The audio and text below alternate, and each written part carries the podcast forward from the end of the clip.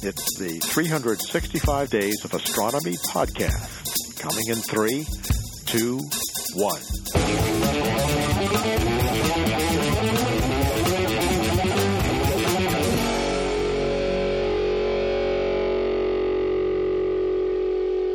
There. Does that change everything? You can hear me now? They can't hear you scream in space. No one can... in space, nobody can hear my that I had the wrong device. Muted or no Pamela around. Okay, there you go. Yeah, no, I at some point my computer hiccuped, and I think it it did a Windows update. And you have a Windows update problem. Oh, that Windows update. Yeah. And then everything. Otherwise known as why you use Linux, but oh. Yeah, I always have this romantic notion. Every 10 years or so, I go, that's it. I'm going to install Linux, and then it's just misery, and then I just go back to Windows. Well, you know how you know how you can tell someone uses Linux. They tell you. Also, that I work in Silicon Valley. Yeah. Yeah. Also that they do CrossFit. Yeah. Yeah, no, I'm waiting. Actually, the thing that I did that was kind of fun, I had a Chromebook, and you can dual boot it into Ubuntu, and that's kind of cool because then you can also abandon it the moment it starts to malfunction, and then just go back and forth. You can always just go for a Mac. Yeah, I mean, the Mac has problems too. I used to run Mac, and now I got sick of the Mac too. I'm fine with Windows. The old joke, you know. How many Mac users does it take to change a light bulb? None. When the light burns out, you buy a new house. Right. Oh. Sounds about right. Feeling called out today. Are you the Mac user? I am when I'm down here, yeah. My upstairs is a Windows box, but this is a MacBook. Right. Yeah, no, well, one, I mean, they sort of lost it. They sort of went through a lot of bad machines back, on the MacBook Pro fairly recently. So, yeah, no, I like mine. Although my computer's getting really old, actually. It's constantly complaining that my bitrate isn't quite fast. It's saying that my audio... Oh, okay, I fixed it. Okay, good. Yeah, this computer is starting to chug, trying to do the live streaming, so I may need to... stick a faster something in it. Yeah. I don't know what would be probably a faster processor. I mean, that's a great thing about PCs is you can just pull out the chip, put in a new chip, move on. So can't do that with a Mac where even the RAM is welded to the motherboard. Yeah. Yeah. It is a one box system. I call them great grandma computers. You give them to your grandma. She can't mess it up. Well, that's the Chromebook. I tell everybody to get a Chromebook. That's the new solution, but back in the day. All right, I'm going to say hi to a bunch of people. I forgot to do that. Hello to Andrew Planet, A.B. Cotton Flower, Bob Moeller, Brexit Denier, Corey S., David Dunn, David Fairweather, Eric Knapp, Frank Tippin, Hal McKinney, Horizon Brave, Ian Farquhar, Larry Beckham, Derry King, Luke Wilhelm, Nancy Graziano, Neil Yu, Nifty, Paranor, Arjone, Sergio Botero, Sergusi, Tesla Ranger, Trey Harmon, Uncle Bill Druin, Visto Tutti, and Zapvan. Hey, everybody. All right, let's get started. Enough of this shenanigans. All right, there's me. Here's my intro. And here we go. Hello and welcome to the Weekly Space Hangout for Wednesday, June 17th, 2020. I'm Fraser Cain, publisher of Universe Today. This week, we're going to be talking about, finally, a mission to Neptune. Evidence building that the Standard Model is incomplete and a rare ring galaxy seen in the early universe. Joining me this week on my screen is Brian Koberlein. Brian, welcome back. Hi, everybody. It's good to be here again. And we've got, Chris. Greetings. Chris Carr. How's it going? Doing well. You've got a sort of a sneak preview of what you're going to be talking about on behind you, but we won't go into any more detail until we get to your segment. But I tried to use the background as an assistant. Yeah, no, I think this is great. Actually, I'm pretty stoked on this idea that people are taking pictures and putting them as their background. Speaking of backgrounds and things we're going to be talking about, we've got Beth Johnson. Hey, Beth. Hey, how's it going, Fraser? Good, good. Again, I mean, spoiler alert, you're going to be talking about Neptune. But until that point, I just want to give everybody a reminder that if you want to be part of this incredible community, go to the Weekly Space Hangout Crew. That's WSHcrew.space. They will hook you up. They'll give you your executive producer privileges, and so that you can invite cool guests onto the show. And just a reminder that we've only got 2 more episodes before we go on to our summer hiatus. So next week's episode, and then the episode after that, and then we will be gone until September. So you really should. Now is your chance. If you want like a bookmark into all things Weekly Space Hangout, you should make sure that you join the crew, wshcrew.space. And speaking of interesting guests, this week we've got Dana Backman. Dana, welcome to the Weekly Space Hangout. Thank you for the invitation. All right, so who are you? What do you do? I am an astronomer who is spending all of my time recruiting and training high school teachers to fly on the NASA Flying Observatory SOFIA so they can see the scientific process and take that back to their classrooms. And that is a lot of fun. SOFIA is easily one of my favorite missions, a gigantic infrared telescope bolted onto the side of an airplane that just flies around and takes pictures of the sky. I love it. What is this? So what is the process? If you are a high school teacher and you want to participate in this, how does it work? What you need to do, NASA has asked us to recruit districts rather than individual teachers. So what you need to do if you're excited by this is get your school district science coordinator to contact me, and I'm dbackman at SETI.org. You can find that, I suppose, somehow. But anyway, go to the SETI Institute's website and look for AAA, Airborne Astronomy Ambassadors, and you will see how to contact us. Anyway, you need to get your district to talk to us about getting a memo of understanding, and then we will work with them to recruit teachers from your district. And I'm happy to say, starting next year, that we're extending to middle school and to community colleges. So it's been high school up to this point, but now we're extending the age range. But anyway, the first step is to get your district talking to us, and then we'll be selecting the 2021 teachers in the fall of 2020. Right. And what is what's the commitment if you want to be a part of one of these missions? How does the whole thing work?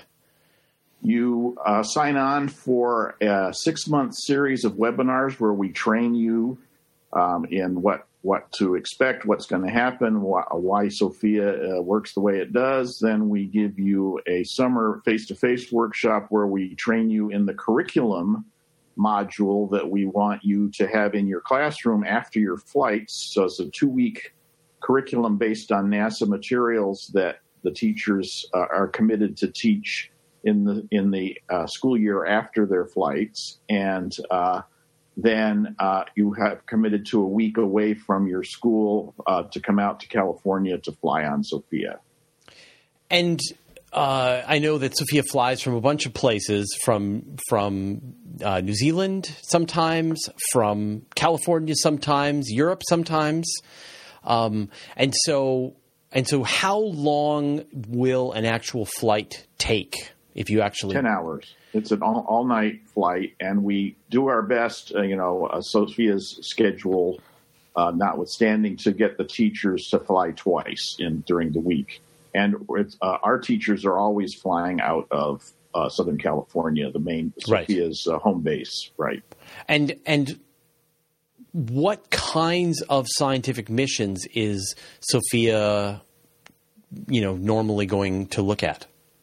Well, it's a general scientific observatory, so the astronomers apply to look at planets, stars, galaxies, star-forming regions, you name it. SOFIA is not particularly a cosmological tool, but anything else, out to nearby galaxies and all the way into the moon, astronomers apply for time on it, just like on a regular ground-based observatory or the Hubble Space Telescope. So could be anything, a mix of things on a given night. And so then, like, just trying to understand, like, for the experience of the teacher, I mean, obviously the telescope is in its own separate compartment of the airplane. The airplane is flying around in circles, doing its observations. Zigzags. Zigzags, yeah. At as calm and stable an altitude as possible. So what kinds of activities, like, what do the teachers do? Are they roaming around? Are they looking over people's shoulders? Are they learning? Yes. We have our own dedicated console, which when this was originally envisioned, when the SOFIA project had its inception in 1996, there was a console designed in for the teachers to sit at where we have basically the same display, read-only display that's seeing what the telescope operators are seeing. So we're seeing, the operations of what's going on. But if they want to talk to the scientists, then I escort them up to the console where the astronomers are sitting, and we plug in our headsets and talk to them. And yes, so I try to. We have our home base of our own console, but we try to circulate around and ask everybody. One of the important lessons that they're bringing back to their students is the wide variety of experiences and careers that brought people to be part of the SOFIA mission, and not just astronomers. There's very few astronomers, actually, but people who've done all sorts of things, and now they're part of this mission, and so the teachers can bring back to their students that you could picture yourself in this scene. So I have the teachers talk to everybody who's on board. That's probably 20 people normally in a normal situation. Ask them what they're doing, how they're doing it. I'm supposed to make sure that somebody's not sweating bullets when a teacher comes up to ask questions, right? Be sensitive to whether there's a crisis going on. But anyway, we monitor what's going on. They ask the astronomers how they designed their experiment. They talk to everybody about what's going on. Neko Girl is asking in the chat, how is SOFIA stabilized? How do you stabilize a telescope like that on the side of an airplane? The telescope, 17 tons of telescope, is floating on a bearing, a double sphere with a hydraulic fluid layer between the two spheres. So the vibrations of the plane are mostly damped out. They're not really affecting the telescope, but also there's a software feedback where we have a visible light guided camera that's looking at either the target or a nearby fiducial star, and there's a software feedback loop that keeps us pointed at, takes out the whatever residual vibrations there are. So the telescope is pointed sort of by the plane turning partly, then the fine-tuning is with this guider system, and the telescope is floating. That's the short answer. And I know that for for astronomy and for infrared observatory, I mean, obviously a space telescope that big would be lovely, but how does this compare as an airborne observatory compared to, say, a ground-based large telescope, infrared telescope, like something you might put in Chile? Couple of points. It's almost exactly the same size as Hubble. It's a 2.5 meter diameter telescope.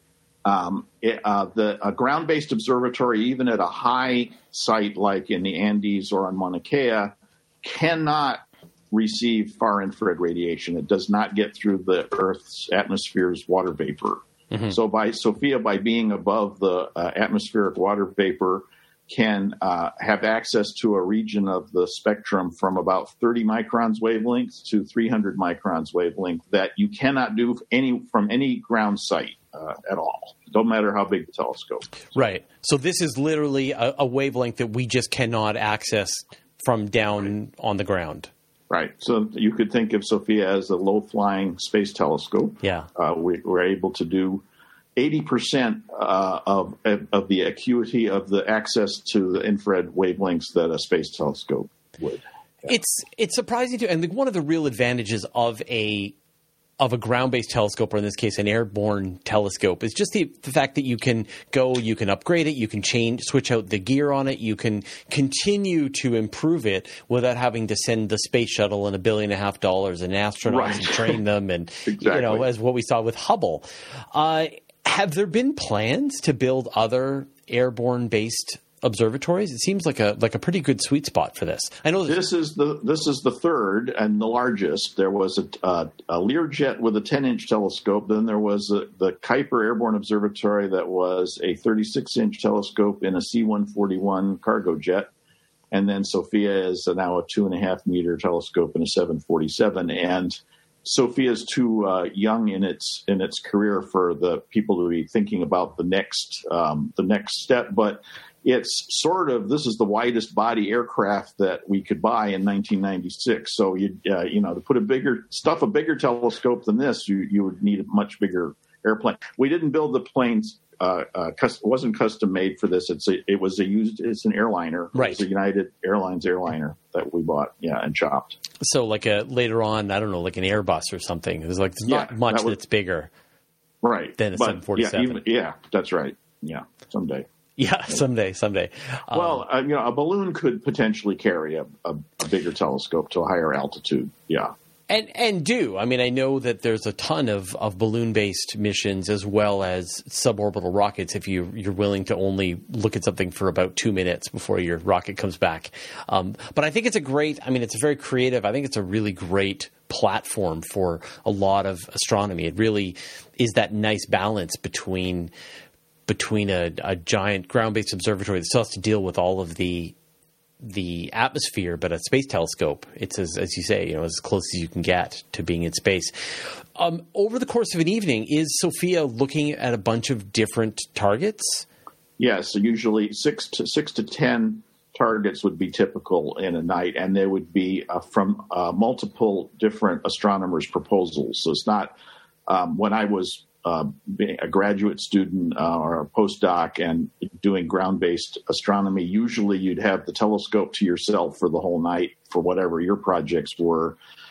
In this case, we're interleaving half a dozen different astronomers' projects on a given night, right? Yeah, yeah. And so and in this case, often the airplane itself changes its trajectory depending on what target is being looked at with that. Yes, zigzag. Each it's a zigzag all over the Eastern Pacific and the Western U.S. and each zig is a different object. Right. And so I'm assuming the planning in advance is very complicated. What are some recent discoveries that SOFIA has participated in that maybe people are familiar with? One of the big ones in the last year was that SOFIA detected in the interstellar medium the molecule that's inferred to have been the first molecule to have formed after the Big Bang. So there wasn't spotting this molecule, helium hydride. By the way, your high school chemistry teacher told you that helium doesn't make compounds. Yes, it can if you push on it hard enough. So helium with a proton added. That molecule would have been the first one to form as the universe cooled after the Big Bang, and was detected by SOFIA in a planetary nebula context. So doing checks on cosmology by looking at nearby objects, that's one of the ones that comes to mind first. Neil Yu is asking, is SOFIA always above the weather? Yeah. Oh, well, yes, above clouds and water vapor layer, although we get turbulence and then in the situation where we have to strap down, so does the telescope. So we stop working for, however long it's bumpy. But above clouds, almost entirely, yeah. Mm-hmm. Yeah. So again, it's kind of like your own weather machine. you know, while astronomers at the mountaintops are stuck with whatever weather is passing through their system, you're able to just fly above it and ignore most of it, which I think is, just incredible. Fantastic. So once again, Dana, if people are teachers, like, who is this open to? Any U.S. citizen or green card holder who has their district work out a memo of understanding with the SETI Institute. And right now we have 13 active districts in 8 states, and we're happy to add more. Fantastic. And then, and again, if people want to apply, where should they go? Then we'll work with their district to shepherd them through an application process, which is usually open in the fall, and then we have a peer panel review the applications. So the district will do all the PR and that kind of stuff. But SETI.org/AAA, right? Yeah. SETI.org/AAA. So the application opportunities get announced there. Instructions, criteria for applying, and so on are SETI.org/AAA. Right. Well, again, thank you so much for taking the time to chat with us. And you're going to stick around and join the peanut gallery as we talk about different topics in space and astronomy. Feel free to jump in if any of these personally resonate with you as we move through them. So, all right. Thank you again, and anyone. That sounds like an amazing opportunity. So if you're a teacher, if you are an educator, you live in the U.S., get on this. What a great opportunity. All right, Chris, tell us what you got. Well, I bring news from the early universe. So I guess I'm kind of the galaxy guy here. So galaxies come in all shapes and sizes, and... but overall, they do have some categorical consistencies in their shapes and sizes and in their structures. And so we call this galactic morphology. And so the common features of galactic morphology are like spiral arms or bars. But you also get this rare bunch of galaxies that have some striking features. And one of these odd groups are known as ring galaxies. And right behind me, I have an example of a ring galaxy. So this is the Cartwheel galaxy, one of the examples of a ring galaxy in our local universe.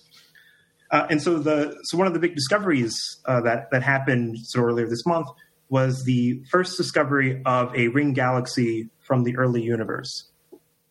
And so this work was done by Dr. Yuan. She's part of the Astro 3D group, which is a research, government-funded research initiative from Australia, and so part of this work is they were looking at disk and spiral galaxies from the high redshift universe, so a redshift beyond 2. So that's at most 3 billion years after the Big Bang, and so they had this survey of these disk spiral galaxies, and there was one of them that sort of stuck out among the group. And there was a follow-up analysis using optical data from Hubble and spectroscopic data using Keck, and it was really the confluence of all these sources that they find that this is actually an example of a ring galaxy in the early universe with beyond a redshift of 2. All right, we're going to show this this cool video. Right, and so the article has this sort of this great example of how you get ring galaxies. So, like as the video is playing now, so you see this sort of smaller galaxy colliding head-on with the host disk galaxy, and you get this propagating density wave that goes out in the plane of the disk.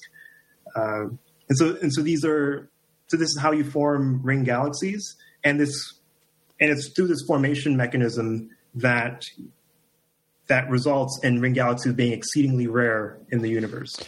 And so, you know, just looking at the shape of that collision there, like it clearly just made a punch right through the center of the larger spiral galaxy. And so that's the key. Like in every other kind of interaction, you're going to get them tearing each other apart and sort of causing all the star formation and whatever, depending on the size. But in this case, you've got this bullseye, just one galaxy punching right through the center of the other one and kind of knocking out its center and causing those density waves. Yep, that's exactly it. So usually when you have these collisions, like there's always like the complicated angles, and maybe the galaxy may be swiping and all that. So how you get a ring galaxy is very simple. Like you have this thin spiral galaxy, and then you have sort of a perturbing object going straight through the center, causing those propagating waves. And so why was that so surprising to see early on in the universe? Right. So the reason why this is so interesting, at least in my view, is if you have ring galaxies early on in the universe, that must mean you have those massive thin spiral galaxies to begin with for that to occur, because the ring fraction, so that the number of ring galaxies you have in the local universe, is about 1 in 10,000 galaxies. And the reason why is because that interaction that we were talking about, having a galaxy going straight through, is pretty rare. Mm-hmm, mm-hmm. And also these structures that you get, the rings, are short-lived. So you have to catch it at the right time, and you also have to have the right reaction. And I mean, is it surprising that the galaxies themselves, like you need to have a fairly mature spiral galaxy to even have this kind of shape. And so it's sort of like the key to having to be able to see this is you had to start with a galaxy that was already fairly well developed that early on. Right. Otherwise you wouldn't get that kind of a structure. So it's almost right. It's fun. It's interesting to be able to see. You can just see the wreckage and then be able to know almost like the history of everything that happened up until that point. I mean, So the thing that I think is the next step, and what I'm really interested in, is what is the ring fraction through cosmic time. And so if you had a point in the early universe where things were more compact, where merger rates were more common, does that translate into a larger ring fraction? And one of the conclusions from this paper, even though they only have one discovery, based on the volume of galaxies that they surveyed, is that they find a constant ring fraction. Or in other words, the ring fraction in the early universe seems to be about the same as the ring fraction you're getting now. And so that may sound counterintuitive at first, because if you would expect if there were more mergers, then you should have a higher ring fraction. But but what determines the ring fraction is not only the merger rate, but also the prevalence of those massive spirals. Right. And so those two forces are sort of acting in concert that give you the ring fraction. Right. And so you can sort of use the ring fraction as sort of as a proxy for galaxy assembly and for the prevalence of spiral galaxies in the universe. And I guess that was my next question was can we use this to probe the structure of the early universe? Well, yeah, that's the goal there, because the ring fraction has encoded in it those two interesting features of galaxy assimilation, which is the merger rate and the prevalence of those thin, massive spiral galaxies. And so that's why I think in sort of researching further, the ring fraction is really important for galaxy evolution and for the history of hierarchical accretion and so forth. I mean, are there other objects like that you would see early on in the universe at the very limits of what Hubble is capable of seeing? Like, I know seeing Einstein rings gives you a natural telescope to see farther into space than you could normally, but it doesn't necessarily decide what it is that you're going to be looking at. But you see something like this, it just gives you a pile of information about what happened going on in the early universe. Are there more of this kind of thing? Right, so it's interesting because ring galaxies are they're purely a dynamical effect, and so just from seeing it, you can sort of infer this whole sort of rich history of the environment and so forth. So there are other dynamical features you can look for. So one of them is tidal streams. So if you find these streams of stars sort of in the halos of these galaxies, that's also indicative of a past formation history, which tells you more about the environment the galaxy lived in. There's also shells, which are kind of like rings, but they're hard to envision. But sort of like these shells propagating from the center of the galaxy. That's also indicative of past accretion events.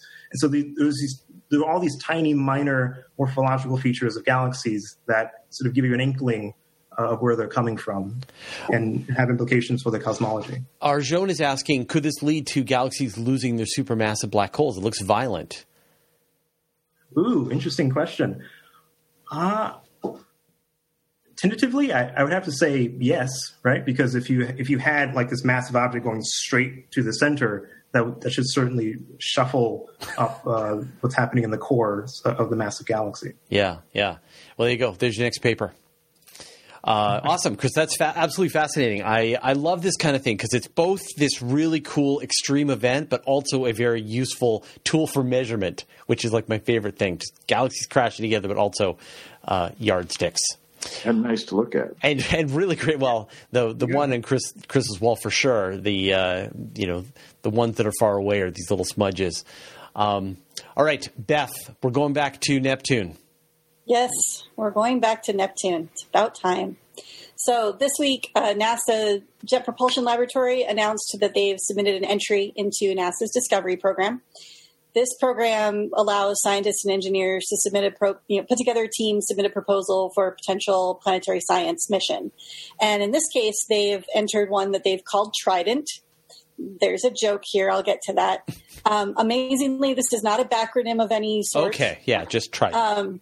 Yeah, just Trident. Yeah. But the reason for the name, I mean, aside from the fact that it's Neptune and Neptune's symbol is a trident, they're taking a three-pronged approach to this mission. So that's like a backronym. It kind of is, yeah. Yeah. Yeah. So what they want to do is their goal is to spend 13 days at Triton, which is Neptune's biggest moon. Basically, they're looked at images from Voyager 2 that are 30 years old and said, we need to go back because Voyager saw icy plumes coming from Triton's surface. And of course, we're all about those icy plumes right now, and it's all very exciting. And there's a couple other things that are weird about Triton. Triton is rotating. Its orbit goes the backwards direction from Neptune's rotation. Yeah. So that's one thing. The surface looks really young and fresh. There's very few craters. So, and I mean fresh by geologic timescales. So they want to send a mission back, and they want to basically spend a couple weeks taking pictures, running instruments, and they want to figure out what's going on with this moon and if there's actually an ocean underneath, like we've seen with Enceladus and Europa, what's causing the resurfacing. And also, it has a very active ionosphere that's kind of surprising considering how far it is from the sun. So they want to find out what's going on that causes that to happen. I mean, it's funny, you know, we're all so familiar with the geysers on Enceladus and the similar features on Europa. But I think Triton was like the original place where these kinds of features were discovered. Back in 1986, they first saw these hints of these geysers in the pictures they were taking of Triton. And so it's kind of surprising to me that it hasn't been as high a priority. I guess it's because it's harder to get to than Europa or Enceladus. But 13 days at Triton. Can you explain the flight path? Because that sounds a little funny that you would go there, but then you would only stay there for 13 days. I'm not actually sure on the flight path when there. So basically, and this is one of those, Pamela would hate me talking about a mission that hasn't even been selected, let alone launched.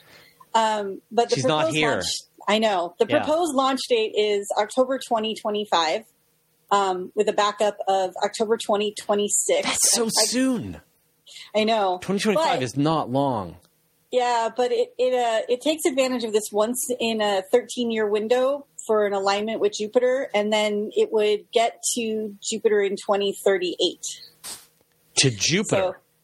So, yeah. Well, it would get to Triton via Jupiter. Via Jupiter. Yeah, okay, so it would do a gravitational assist at Jupiter and then get out to by 2038. But a 13-day encounter—that's it just seems weird to me. Like, is it a flyby? It didn't seem like it was a flyby, but I couldn't find any information in there on like, what the orbit is. What does it remain in the? In the orbit. Like, I'm confused now. I hadn't gotten this far. I just saw. Yeah, I couldn't find any information on what the actual orbit was. It just said 13 days at Triton, and I'm like, does anybody know that or? Okay, there you go. Dana is saying it is a flyby. Okay. So, like, think New Horizons. Yeah, but a bit more time. Sure. Yeah, yeah. Why? But I mean, I don't know though, right? Like, if it's going to be a flyby, then you get one shot. You get a bunch of pictures as you're coming close, and then you like, are they just measuring 13 days of when you start to see it on the horizon to when you get close-up pictures? And I'm assuming they're going to take pictures of the part that they haven't seen.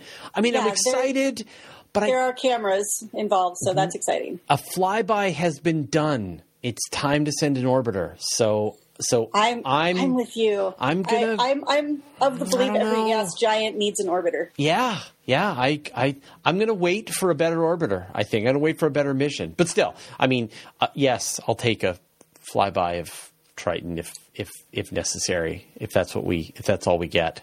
I mean, these are these tiny little discovery programs. They'd be all right. Can you just imagine like a high res image of Neptune though? Oh yeah. Yes, please.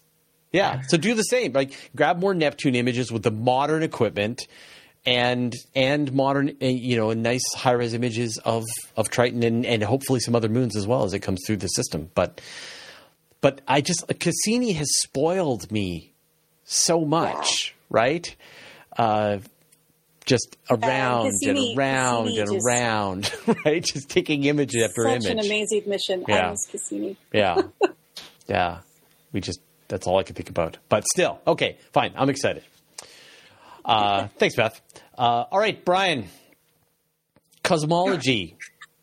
It's all wrong. Cosmology and what we don't understand. So this new study is looking at what we call the standard model of cosmology, which is sometimes called the LCDM model. CDM stands for cold and dark matter. L stands for lambda, which is a symbol in the general relativity equation that describes the universe as a whole. Lambda is basically the cosmological constant that Einstein first introduced to keep the universe stable and then became related to dark energy and the Hubble constant. So to understand the model, we really kind of have to know what the value of this lambda is. And if you know the value of the Hubble constant, then you know lambda. Or if you know lambda, you know the Hubble constant. So it all comes down to trying to measure what this Hubble constant is. And the Hubble constant determines the rate at which the universe expands. Basically, the structure in space and time causes the universe to expand at this certain rate that's related to the Hubble constant. And there's several ways that you can measure what that Hubble constant is. The original one is to look at things like Cepheid variables in nearby galaxies and look at their Doppler effects. So they're moving away from us at a certain distance. Their light is redshifted. And then you can use variable stars to find out how far away those galaxies are. Well, this is continued all the way out at ever greater distances to things like supernova. A type 1A supernova is a standard candle. If you know its brightness, you know from its apparent brightness what its actual brightness is. You can find the distance, and then you can measure the redshift, and that's how you find the Hubble constant. It is basically a ratio of distance and redshift. So the supernova way is kind of the way that won the Nobel Prize. It's the way that we kind of think of measuring the expansion of the universe. But there are other ways, and one of them is to look at, say, the cosmic microwave background. So if this background heat left over from the Big Bang has little variations in it. And the scale of those variations, as we see them now, depends upon how much the universe has expanded since that initial hot, dense state. So if you look at the scale and see where are the most scale of fluctuations, at what size are most fluctuations, you can find out, oh, well, that means that the universe has expanded this much, and then you can find out what the Hubble constant is. Right. So that's all fine and good. If the standard model is correct, these two values should give basically the same result. And it's turned out that as we've made ever more precise measurements, they have become ever more in disagreement. So basically, if you look at the cosmic microwave background, it gives a value of about 68 kilometers per second per megaparsec, which means that's the speed at which you're gaining in the expansion for a megaparsec of distance. If you do the supernova measurement, it comes out to about 72. Now, early in the day, their uncertainties overlap, so that wasn't a problem, but we're kind of getting to this where they don't overlap anymore. Yeah, and we've talked about this several times in the past, right? We've talked about this several times. Yeah, and of course, what I would always say is what we need are more ways to measure this. Right. We need new ways to measure this. Well, it turns out that there is a new way to measure it that's been published, and it uses a completely independent way from the other two. So let's explain the way first before we get to the result. So the way it's done is to use what's known as a astrophysical maser.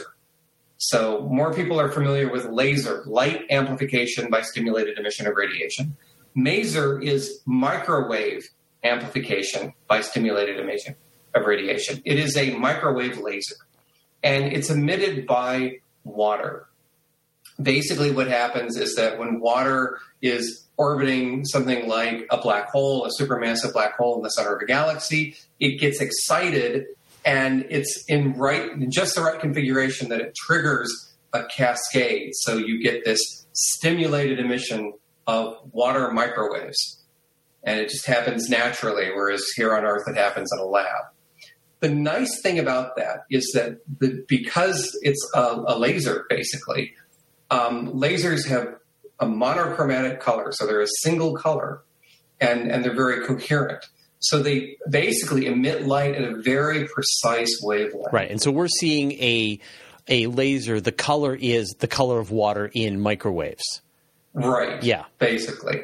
So what happens is you can then, because you know that this is water vapor, so this is water laser or water maser, you know what that wavelength is. So you can measure the redshift from that galaxy and that supermassive black hole in the center of the galaxy. You measure that really well. So you've got the redshift. Okay. And that's one thing.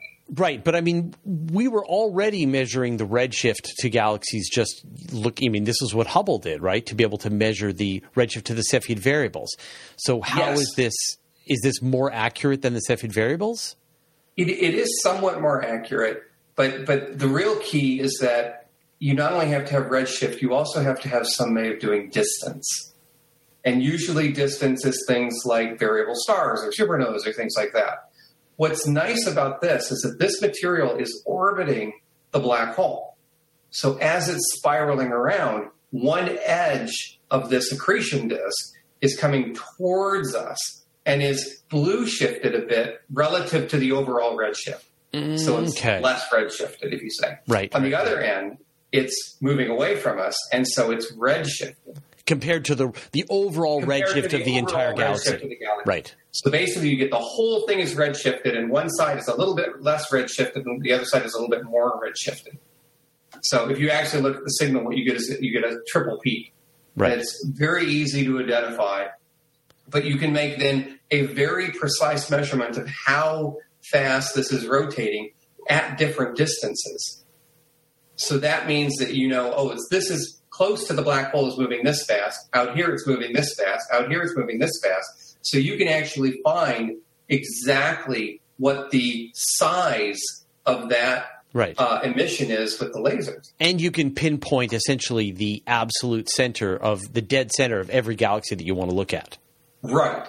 But if you know then what the actual size of that accretion disk is, and you compare it with the apparent size in the sky, you're now using size to measure the distance. Right. It's just like looking at a tree. If it's always the same size, you know how far away the tree is because you know how big it is. Okay, and then you're comparing that with the redshift to make sure the two match up. Right. Right. And so what you get is you get both size and redshift all from water masers. Wow. That's incredible. Completely independent of the Doppler, of the galaxy supernovas, and completely independent of the cosmic microwave background. All right. So now we've set up the methodology, and so this sounds like a very accurate way to decide who's the winner, and the winner is?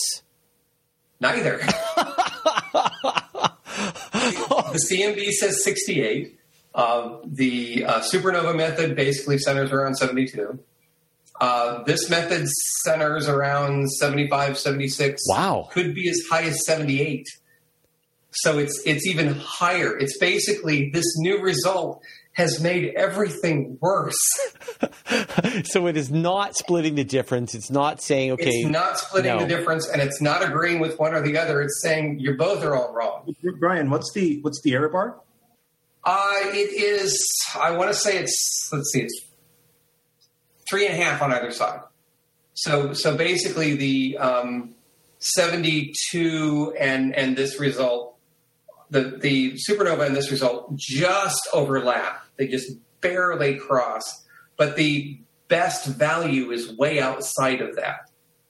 So you can say they agree, but yeah, they agree like a freshman physics lab agrees. Right.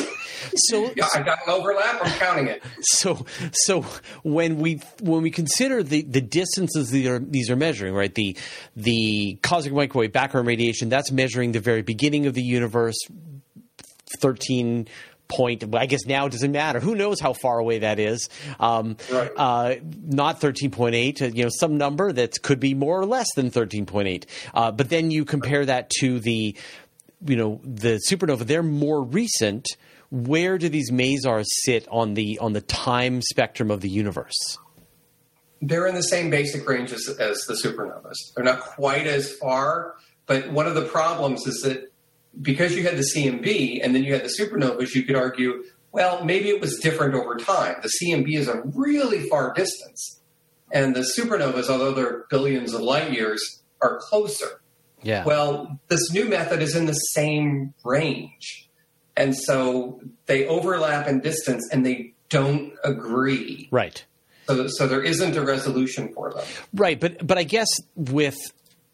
If you've got two methods, both of which are fairly accurate, both of which are attempting to measure the same rough period of time, that seems to lend support to the idea that maybe – I mean, we've talked about this again a couple of weeks ago, this idea that maybe it's the type 1A supernova that, in fact, we don't understand them as well as we thought we did.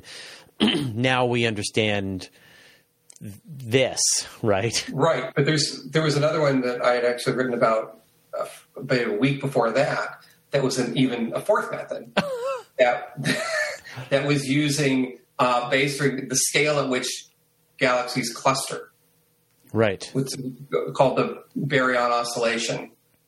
And so what you get is a scale of those. Basically, as the universe expands, galaxies tend to cluster, but the gaps between them get bigger. By looking at the overall scale of that, you now have a measure of the rate of expansion. That one falls in. That's even closer. So it was even a shorter distance into the galaxy, into the universe, and it was in between the CMB and the supernova one. Okay, so it doesn't agree with this either. Okay, so what's the explanation then? Wait, there's also another method you can. Oh, you can sure, use. Yeah, fifth. There's a couple of others. Yeah, yeah. Go ahead. Wait, you can use the. So this one was sort of. Sort of used after the neutron merger discovery with the gravitational waves, because if you have a kilonova, which is that gives you can get a redshift from that, and you can get a distance from the gravitational waves. And so if you have the redshift and you have the distance, you can solve for the Hubble parameter that way. And I mean, if we get to more observations at farther away, I know with some of those future observatories, we'll eventually turn up every kilonova explosion in the observable universe. Suddenly you've got a completely independent multi-messenger method of calculating. That would probably solve it once and for all, wouldn't it? If you could measure all those kilonovas going off? What's really happening is that as we're getting more data, it's getting worse. Because it was basically, we're going to have different methods. We're going to have, there's like half a dozen measures of doing this. Yeah. And they're all kind of all over the map. And what's happening is we're getting more data, which is great. But what's happening is that all the uncertainties are just getting smaller. Yeah. We're not getting this kind of, oh, we were actually supposed to be here. Yeah. What we're getting is this, and now, okay, now not only do they disagree, they now disagree harder, which is really problematic for understanding things. Okay, so what are the creative ideas that astronomers are coming up with to explain the diverging results? you know, I mean, it starts getting really kind of crazy in the ideas that people are coming up with. So maybe it's axions, maybe dark matter is somehow connected to dark energy. So they're two sides of the same coin, and in the model, they're fouling each other up. You know, it could be that there are, so somebody's proposed like quantum fluctuations that would affect the rate of shift from the light. You're basically kind of going into, let's throw out a whole bunch of standard physics and come up with other, right, whatever wild idea we can come up with. I mean, it sounds to me like before the more recent accumulation, like if you just have the two measurements, the one at the beginning and the one at the end, they're different rates, then the answer is, then it's just changing. That it was this rate at the beginning, and now the rate is changing now, and there's like some kind of smooth change from the beginning to the end. That's easy-ish to wrap your head around. But the fact that multiple methodologies, which are very accurate, that are measuring the expansion rate of the universe at the same time in kind of different ways, they're not agreeing, and yet they're all very accurate. And so you can't come up with a simple explanation of, it's just that the speed of the universe goes up and down. It's something weirder. Right. So if the speed of the universe goes up and down in different parts, then the cosmological constant and Einstein's idea is absolutely wrong. You can't have that within relativity. But Einstein was right. That's something that we always say. That's one we typically say, but you know, there could be things like, there could be a fifth force, something they call quintessence, that is some matter that gives off properties of energy in the same way that dark matter gives off properties of gravity.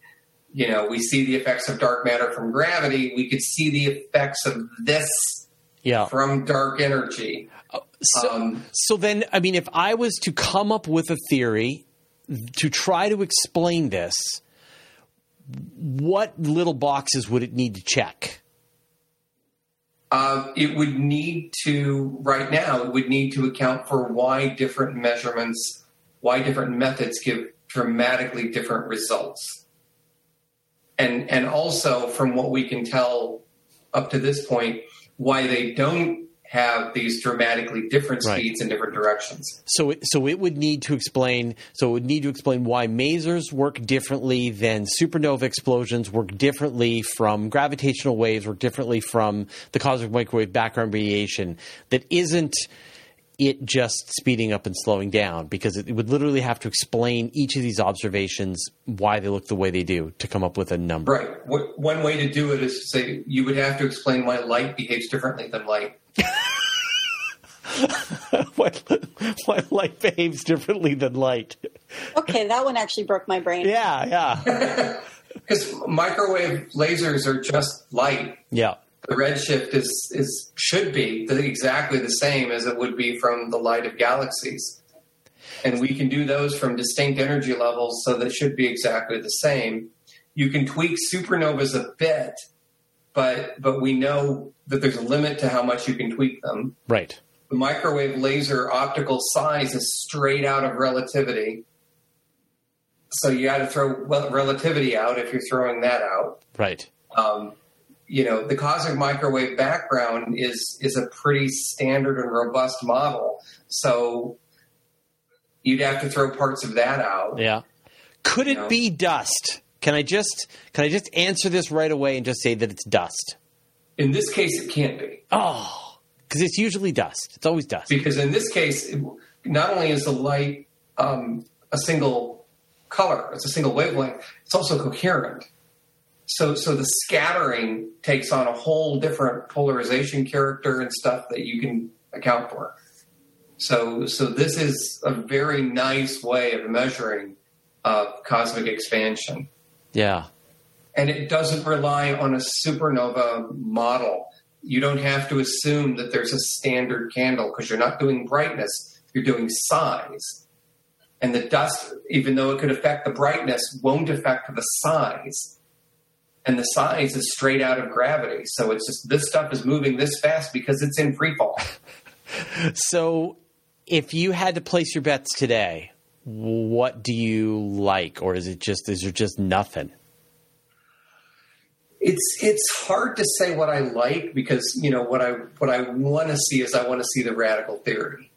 Yeah. You know, if it's quintessence, then that means there has to be something, just like dark matter has to be some other particle that isn't part of the standard particle physics model.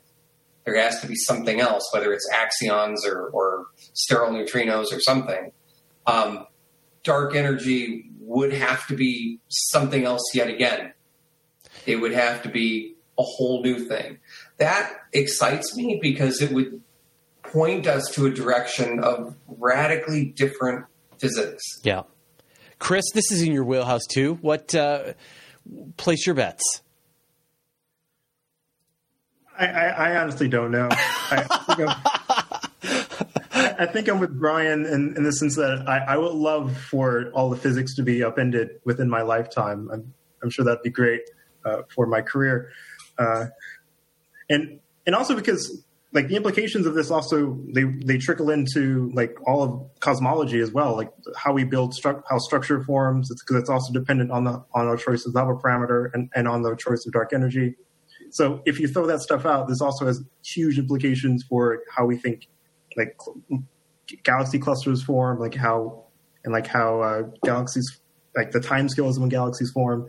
And so if you pull the card out from the bottom, like all the entire house, right? And as you say, I'm glad to be alive. I'm glad to be alive during this time. That's the thing that I always find so funny is that people always say, "Oh, astronomers, you know, it's like a religion. They just like they don't, you know, they don't have no reason, and they don't want to be challenged in their theories." But you guys are giddy. I would describe you guys as giddy right now at the possibility of exciting new ideas in cosmology and astronomy, and an opportunity to see some fresh ideas. Which is the exact opposite, I think, from what people expect. Dana, I'll give you a chance to weigh in, too. Place your bets. Oh, you're muted. I'm muted. I don't think there are enough data in the Maser thing to rival the huge amounts of data in the other two categories, and so I wouldn't give it as much weight as the other two. So you think that Einstein was right. You're still right. I think yeah. I'll put my bets on Einstein, yeah. It has been a pretty safe bet for a long time, so it does make sense. Fantastic. Well, guys, I really appreciate that. Beth, I don't know, do you want to have a take as well? I'm going to stick with Einstein. Every time someone sends me some email about Einstein is wrong, I just kind of laugh and go, yeah, okay. Yeah. And mark my words, it's dust. All right, Beth, you're on my screen. If people want to, what are you working on? Where can people find out more? Tonight we are hosting, the SETI Institute is hosting a virtual talk on planetary defense and asteroids. So you can go to SETI.org and click on that link. I think we still have some reservation spaces available to watch it. And you can find me pretty much everywhere on social media at Planetary Pan. Fantastic. Chris. You can follow me on Twitter at @TheRealCCarr. I haven't been doing much lately because the world is kind of shut down for the moment. But I promise at some point in the future I'll be active again. So follow me on Twitter. Fantastic. Brian. You can find me on Universe Today where articles go up. You can find me on Twitter at Brian Koberlein. And you can find my own website at BrianKoberlein.com. Fantastic. And Dana, you stuck around. So let people know where they can find out more about what you're working on.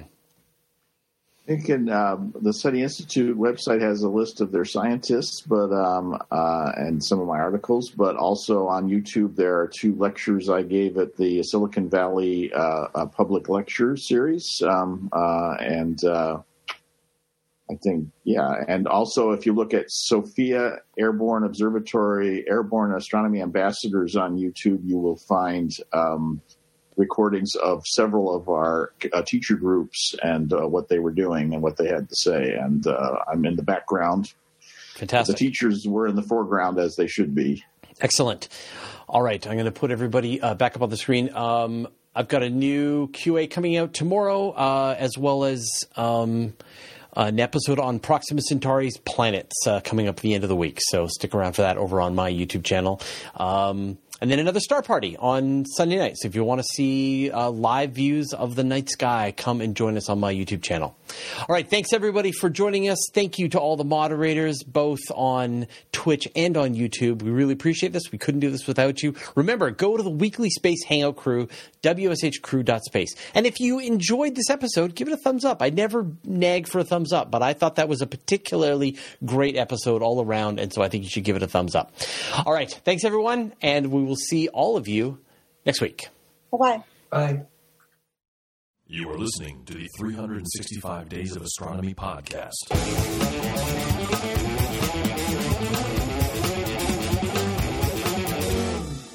Cool.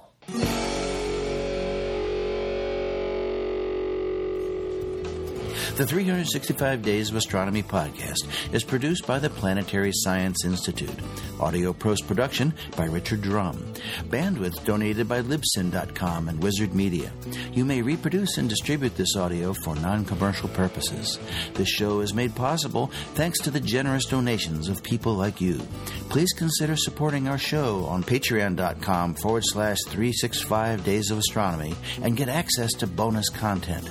After 10 years, the 365 Days of Astronomy podcast is entering its second decade of sharing important milestones in space exploration and astronomy discoveries.